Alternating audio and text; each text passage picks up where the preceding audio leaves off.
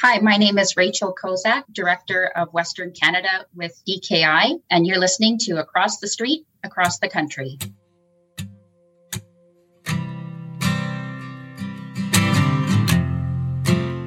A lot of the times people need closure on, on a house that's burnt.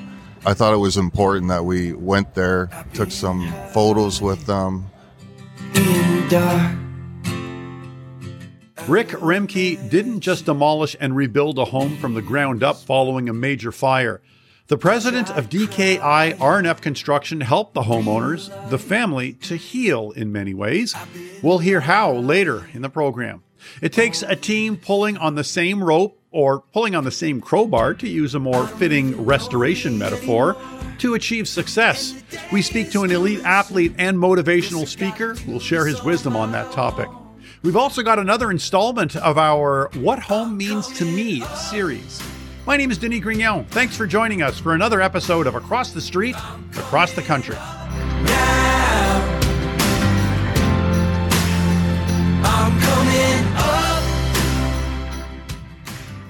The first thing I looked for were skills that I did not have. This is very, very key skills that I did not have. We have to find the courage to hire and then hang out and then bring people in our teams that are not like us. No ego was very important.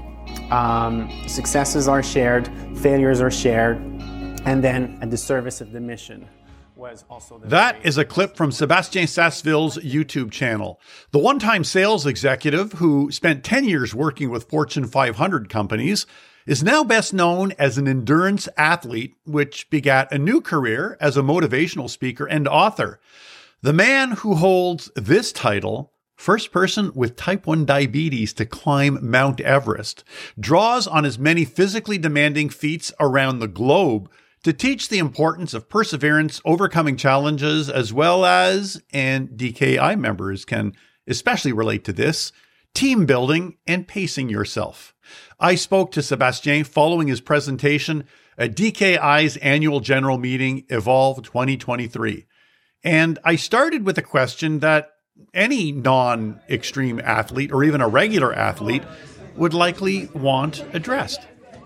What you've done is way more than what 99.9.999% of the population they're ever going to accomplish. So how do you know we as regular people use what seems like insurmountable and apply it to that person who's in a basement cleaning out a flooded basement who needs to go an extra two hours yeah, what yeah. can you tell that person my answer is going to be so boring but it's first step and then small step and consistency and don't think that because I've done these things, I don't walk the same road than everybody. And the good, the example I will give this winter, I was not as active.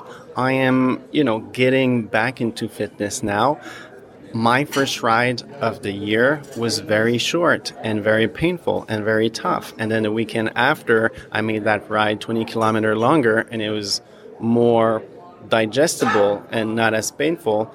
And then this past weekend, I went for my first 100 kilometer of the year.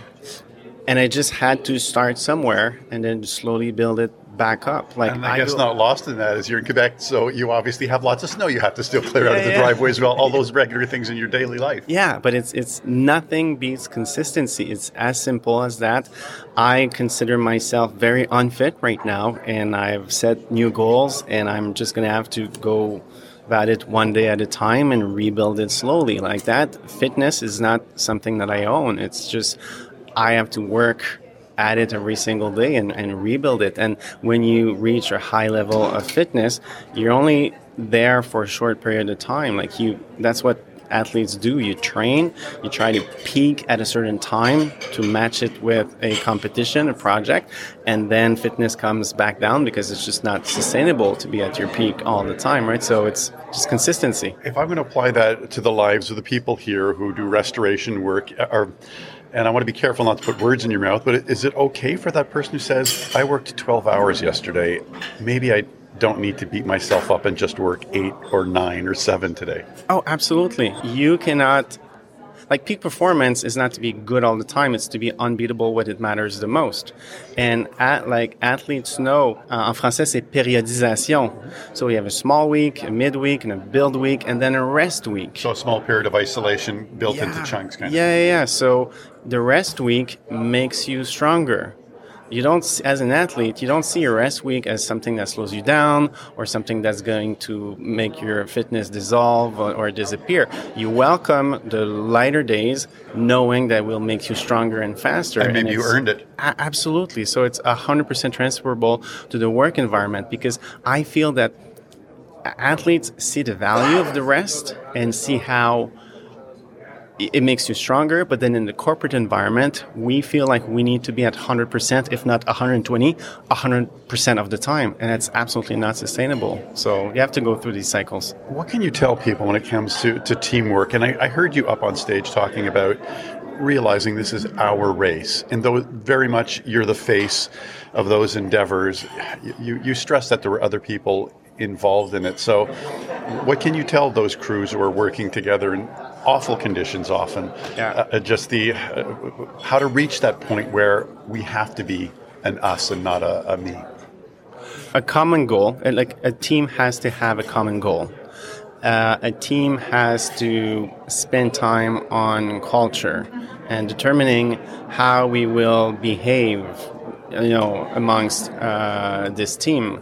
And then understanding the links that make us codependent and, and co-responsible. And then you want to create connections with, with others uh, get to understand them understand their values their goals their dreams their aspiration. And they can do this even when they're working side by oh, side absolutely. with hammers to just understand you know what, what are your sensibilities? What do you what do you appreciate? What do you like? I, absolutely because if we become friends right? If we know one another, if we care for one another, it's going to be so much easier to absorb uh, obstacles. And then when we have bad days and when there's challenges and big changes and transformation, if we care for one another, if we know each other in a team, if it goes beyond work, um, and you don't have to be best friends with everybody, right? But you just, if you care a little bit and you understand where others come from, uh, it's going to make those tougher days so much easier. When I went to individuals and I asked, Do you want to be a part of this team? Everybody had imposter syndrome because they knew about the magnitude of this race and they wondered, Why? Why me? Why do you want me to be a part of this team? What I could see was their top strength. And I could see the addition of everybody's top strength Endurance athlete, author, and motivational speaker Sebastien Sasseville can be reached by going to his website, sebinspire.com. That's S E B, like the first three letters in Sebastien, inspire.com. It's more than these four walls, it's more than just bricks and paint. My personal definition of home incorporates family, friends, and community. My name is Daryl James. I'm a member songwriter and bassist in the Strumbellas.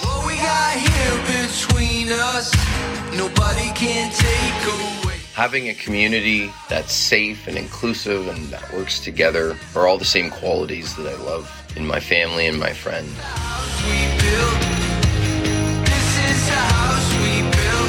and how all three of those things interact together that makes home so special. That I think are so intertwined and make the moments within my community or my home so special. I have a side project called Close Kicks, which actually contributes to the music of this podcast across the street, across the country. DKI Canada actively contributes to creating a better future through environmental protection and social responsibility. Focused on leaving things better than DKI found them, DKI is committed to using environmentally sustainable cleaning products and mitigating risk in environmentally sustainable ways.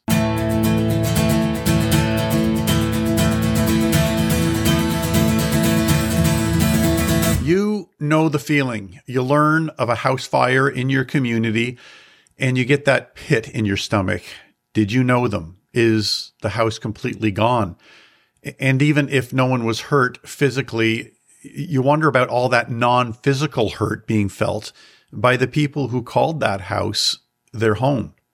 Rick Rimkey is no different, but once he went through that raft of emotions after learning of a major fire in his town of Orillia, Ontario, he then wondered if he might play a role in helping that family not just rebuild, but also heal in a unique and very hands on way. The president of DKI R&F Construction sat down with me to share this touching story of demolition, rebuilding, and closure. Anytime I see a fire claim, my first reaction is the family that lives in the house and what they're going through. I think about, you know, are they okay? Did anybody get hurt? And then the next thing is I kick into my thought of restoring lifestyles. Orillia is a small community. I've been there, in, and it very much is. For better for worse, everybody knows everybody. So what yeah. went through your mind? Yeah, you see, you're, you're, oh, you're agreeing. So what went through your mind? Like, did you know that family? What I just wonder what, what your mindset was. No, I, I didn't know the family, um, but uh, the wife knew my company and our family uh, through other um, cousins of mine. So it was uh, it was a good connection. So when you learned that you had gotten a contract to to work on this house and you walked in there knowing that these were your neighbors, what was your reaction when you first saw the devastation of the home? I spent a lot of time talking to the insureds um, and just what they wanted for a new house.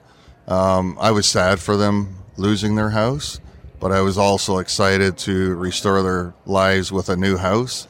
So we spent a lot of time in our building going over drawings and what they actually wanted. And then my plan was to go to the old house and have a site meeting.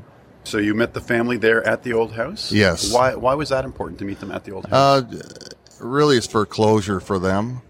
Um, it's sad they were there for 20 years. They had two daughters there, a lot of memories, and I think a lot of the times people need closure on, on a house that's burnt and a lot of memories in that house. So I think I thought it was important that we went there and went through it, took some photos with them, and uh, we took a lot of barn board off the house, and we're going to use that to make uh, a piece of furniture or some shelving whatever they whatever they want. What was their mindset going in there? Because at that point, I'm just wondering if they even were sure that this house cannot be restored. We're going to have to knock it down.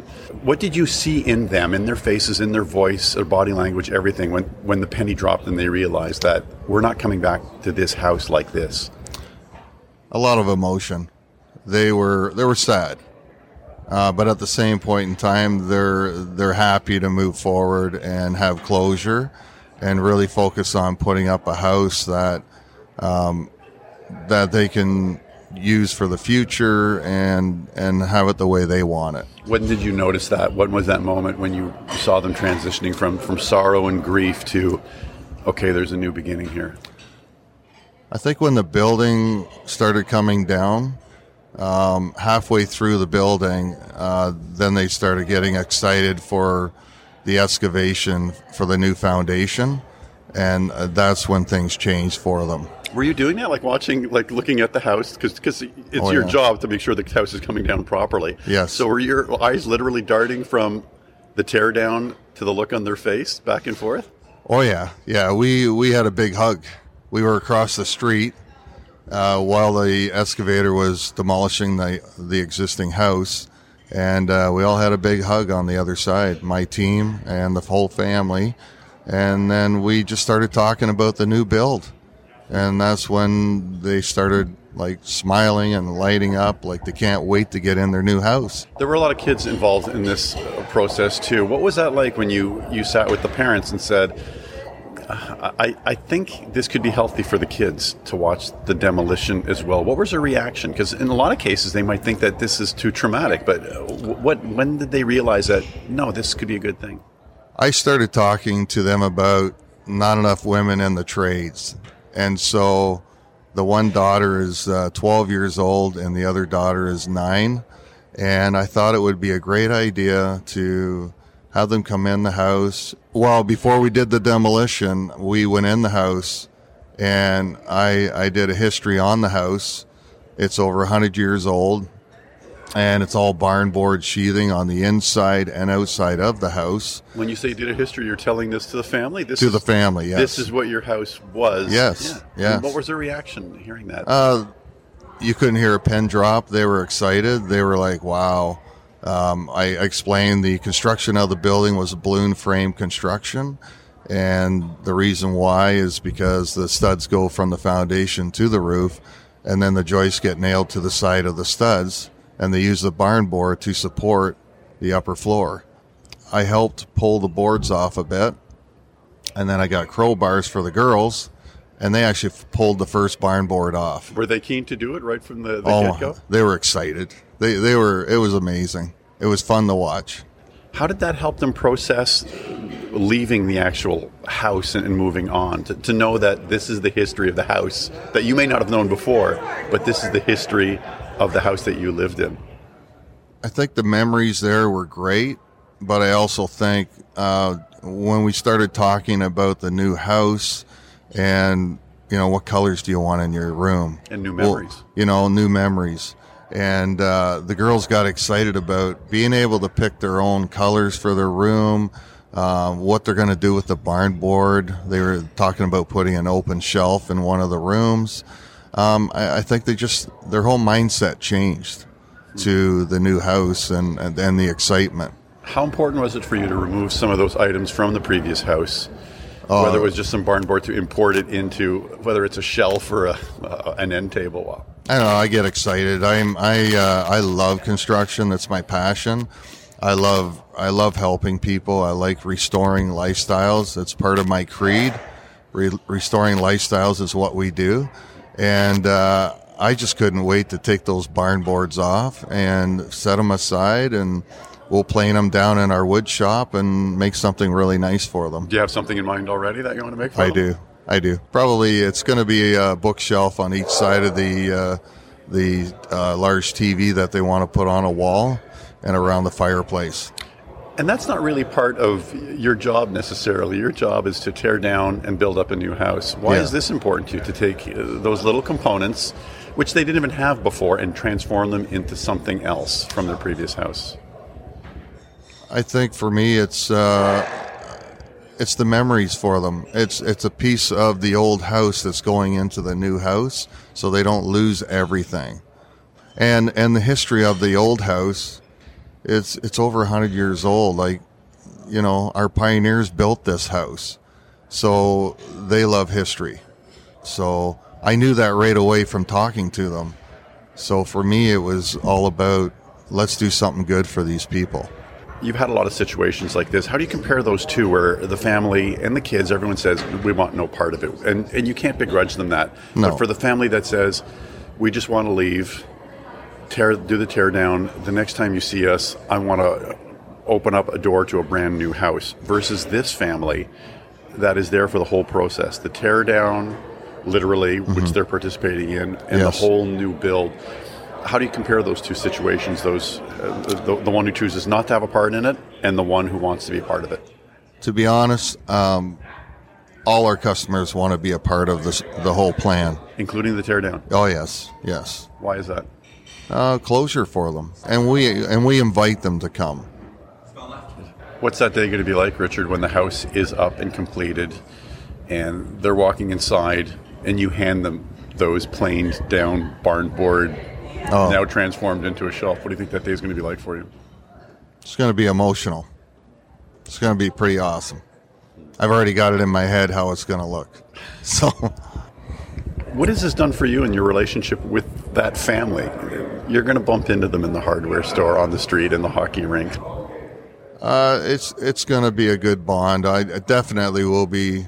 I'm sure I'll be invited over many times over the next few years, and, and I have a lot of customers that are like that. So I, I just I just enjoy restoring the lives of people's homes, and uh, we're in there and we're working with our customers. What's your hope for those girls, those daughters that you had pull the barn boards? Where would you like to see them 10 years from now?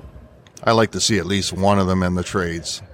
whether they're a project manager, project manager assistant, carpenter, whatever. So you're already grooming them so they can come and work for you at some point. Oh yeah, yeah. I lose track of my